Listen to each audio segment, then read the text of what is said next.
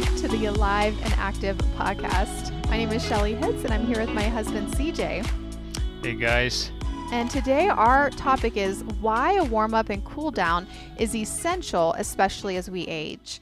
And so, you know, we talked about previously about a warm up and cool down or active recovery can help DOMS, which is delayed onset muscle soreness, but we wanted to go into this a little bit further.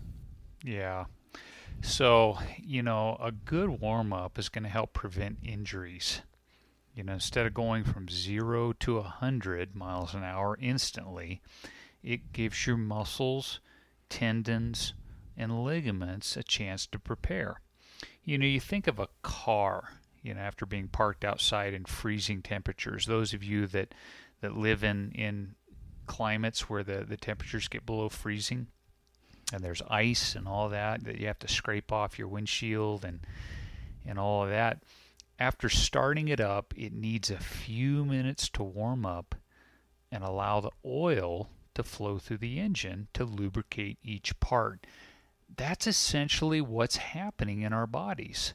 We're giving our bodies a chance to have the blood uh, reach more of our muscles, our joints. There's lubrication happening. When you actually run, uh, contrary to popular belief, um, running itself is not hard on the knees. Running itself actually uh, helps release synovial fluid from the joints from that pounding motion it's not recovering very well with good nutrition that actually breaks your body down like the knees. So I just want to clear that up. We could probably do a whole episode on that. But warming up, just think of it like warming up that car in the morning. It's going to pay off. We, we know that with a car, it's better to warm it up. It's a lot harder, more wear and tear on an engine when you're just starting and going out of those freezing temperatures. So. Yeah. And, you know, I remember not long ago, we went to Crested Butte where I like to ski. And we stayed outside of Crested Butte at Gunnison and it gets cold there. And it gets like, what were the Ooh. temps? Like zero? Zero. Even I've, I've seen minus three when we've been over there. Yeah. And this is in Colorado. It's not very far from us, which we don't get those cold of temps here in Colorado Springs. I remember we went out and our Honda Element, it was like barely wanting to roll over. It was just like, are you sure you want me to get started? Like it really showed me the impact. Now, here at home, we have the car in a garage too, which helps as well. But you know, our bodies as we age, it's like being in those colder temps. The warm ups should get longer and slightly more gradual. So we allowed our car just to sit there for, I think, 15 to 20 minutes just to let it start warming up. And as we age, these warm ups are going to become more and more essential. You know, this also holds true if you're preparing for an exercise that is particularly particularly vigorous or if you're coming back from an injury. But CJ, why don't you share just a little bit of your experience recently as a 47 year old runner trying to skip a really good warm up? Yeah, so, you know, back in the fall, uh, Shelly and I did this virtual 5K race. Uh, we, we weren't really racing, but it was a virtual 5K that many other people were doing from around the world. And it was around Labor Day. And I thought to myself, hey, you know, I, I haven't been running quite as much during the summer. I took sort of some downtime because a lot of races were getting canceled yeah, because of this COVID, COVID thing.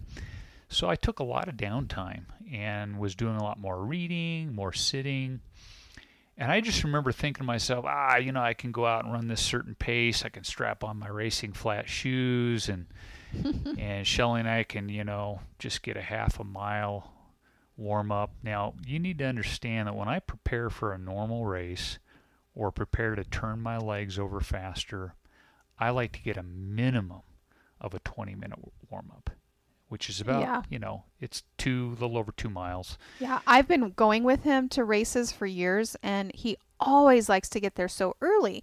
And to me, like, I have been in the mindset like why would you run like four or five miles before you're gonna run it's like aren't you gonna be tired yeah. So, you know, we did a half a mile and then we basically started. And I started turning my legs over almost not quite like I was in a race, but just just under that effort because I still wanted to run a decent time and just see what kind of shape I was in after doing a lot of you know just down downtime during the summer. Well, a couple days later, something occurred in my Achilles. My Achilles just started getting sore, and I thought, oh, it's just something that'll go away. But would you believe that that Achilles, I don't know if you'd call it a strain or just tendonitis that, that took place, that lasted off and on for the next like six to eight weeks, where I could actually still feel it. And it wasn't completely debilitating, but I had to do all kinds of little things to try to get that thing better. And I believe a lot of this was because I practically came off the couch, strapped on those those lower profile racing flat shoes, combined with a, a very little warm up, and just that one thing uh, created consequences that lasted six to eight weeks. And that was my experience. That may not be everybody's experience. But when but, you were younger, you probably could have gotten away with that a little oh, easier. Yeah. Is you younger know that's part of the get point. Away with a lot more. Yeah. Older runners, those of us that are older, when I say older, over forty, uh, which we'd call masters runners, and uh, you get into that into those years, and the body really needs more time to warm up. Yeah. So it's funny because sometimes if I'm doing a real key workout, what I'll find is that uh, I need to actually go say three miles real easy when I used to just do two easy, you know, before a key workout. But the bottom line is uh, the older we are, it's almost like the longer the warm up needs to be. Yeah, and so take this into account. You know, when we're doing some of the HIT workouts, we always provide a warm up, but you might want to go even longer on that warm up. Or if you're using the HIT format for walking or running, make sure before you start going hard, make sure you get a really good, decent warm up. Um, how how long would you say you know, for someone who's doing a walking like intervals or running intervals, how long of a warm up? I would say if you're just doing uh, the walking, where it's up tempo walking as as opposed to slow walking, still start off with 10 to 15 minutes of slow walking before you start throwing those intervals in. Yeah, and if you're you're doing only 15 to 20 minutes, then you know make sure you're getting at least you know five minutes of your workout yeah. to where you're warming up. But you know you want to make sure that you're getting that blood flow, and then afterwards that you do a cool down. So you know when you're when you stop your workout, and we talked about this last week with the DOMs. You know the foam roller is a great way to have to do part of that cool down. We usually do stretches in our cool down for the our videos, but there's multiple ways you can have a cool down. You can even just include it as part of your run or your walk. You know, where the beginning you're kind of going slower, then you kind of pick up the pace, and then at the end you're kind of slowing it down again. And you just want to make sure that you're not skipping this. You know, we think, "Oh, I want to burn calories. I want to push push push push push." And I will have to admit, I used to be that kind of person that was just go go go, push push push. But you know, I really hit a wall in 2017 and my adrenaline could not take it anymore. You know, our body has a gas pedal and it also has a brake. Like, you know, and so we need to make sure we're using both of those. And um, especially as we age, so that we can try to thwart those injuries. That's what we're always wanting to do for you to keep you out alive and active, right? alive in God's word, you know, and active, but, um, you know, to keep you active as you age, um, just we we just really um, we really encourage you not to skip this. Yeah, let me just explain a little more about why a cool down is important. Again, I, I come back to runners. Have you ever been in a 5K race, for example, and you may have walked this, you may have run it, maybe you're at the back of the pack, you're in the middle, maybe you're toward the front. But have you ever been running and you see some of the front runners now coming back and rerunning the course in reverse. Have you ever seen those guys? and you always wondered to yourself, why are they still running? Or, you know, why are they why are they running the course backwards again? You know, well, those guys really worked hard in the actual race. They they broke muscle down. They had all kinds of lactic acid, which is that burning, you know, that the muscles release. Now what they're doing is they're gradually allowing their bodies, including their heart rates, to just gradually come down. But they're also already beginning the process of flushing that damage that they did from the race out of their bodies so that their bodies can be uh, ready to handle, say, a run tomorrow. Because these guys want to run again tomorrow. They don't just want to take two, three, four days off. They want to run again tomorrow. Yeah. So the cool down helps speed that process, that recovery process. And it and it is good to allow your heart rate to go down gradually rather than just stopping a, a race that you went all out and then just heading right over to uh, chomp on bagels and bananas. yeah, and no matter what kind of workout you're doing, getting that slow warm up and then that s- slow cool down.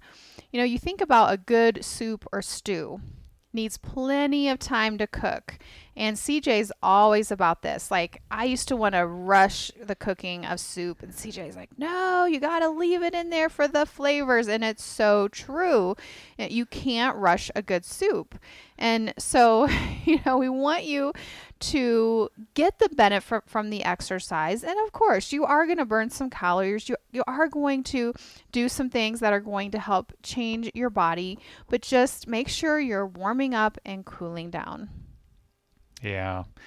I want to share a verse with you. Um, 1 Corinthians 13 11. It says, When I was a child, I spoke and thought and reasoned as a child. But when I grew up, I put away childish things. Now, I have to admit, I'm sort of using this verse in a comical way to say that when I was young, I didn't need a long warm up. But as I got older, I put away these childish habits. what I want to say is that uh, there is uh, a time when we need to recognize that, yes, I'm getting older. It doesn't mean you have to get slower you actually might be able to perform tasks and things better in your 40s and 50s and 60s than you did in your 20s and 30s because maybe you were really dealing with a lot of stuff based on what you did to your body during those years. But what we're saying is as we get older, we recognize the need to implement things like a warm up and a cool down that maybe we didn't need as much when we were kids. We could just start running out of the classroom onto the playground, and and weren't those the days? Yeah. Um, I remember being in cross country my first two years in high school, and just immediately just setting out and trying to get the whole thing done quicker, and so we could just go home quicker. And it wasn't about this warm up so much; it was just about hurrying you know, kids Getting for some done. reason want to hurry. And as we get older, we get wiser as well. And here's the fun thing, and I'm not uh, trying to brag, but I love at 47 years old when I can keep up with 20, 21, 22 year olds, which I do in many races. Those guys may have gotten one mile of warm up beforehand, and I might have gotten three. But when it comes to finally getting those old legs turning in the race, it's fun to mix it up and compete. It just took me longer to get there than it took that 20 or 21 year old Yeah. in terms of getting up to pace. And, you know, it all impacts the nutrition, you know, all the, uh, the other ways you're recovering. But um, like CJ said, when we're younger, we recover so much faster. Our body heals quicker. And so we can get away with things that, you know, it, it- we just can't now as we age. I'm 45, CJ's 47, and um, we know a lot of our listeners are in that, you know, over 40 range. And so, you know, we're just, we're in it with you. we're feeling it ourselves too. I tell Shelly at 45 and me at 47, she needs to respect her elders. Yeah. and so we hope that this was just a good reminder to you um, not to rush your workout to just get to the hard, you know, hard part, you know, the calorie burning part, but give yourself a warm up, give yourself a cool down. That's why we include them in every single workout. That's right. Just like that super stew, you want the full flavor to come out. That's right. Well, we hope this um, episode was helpful to you, and we will talk to you next time. Bye-bye. Bye.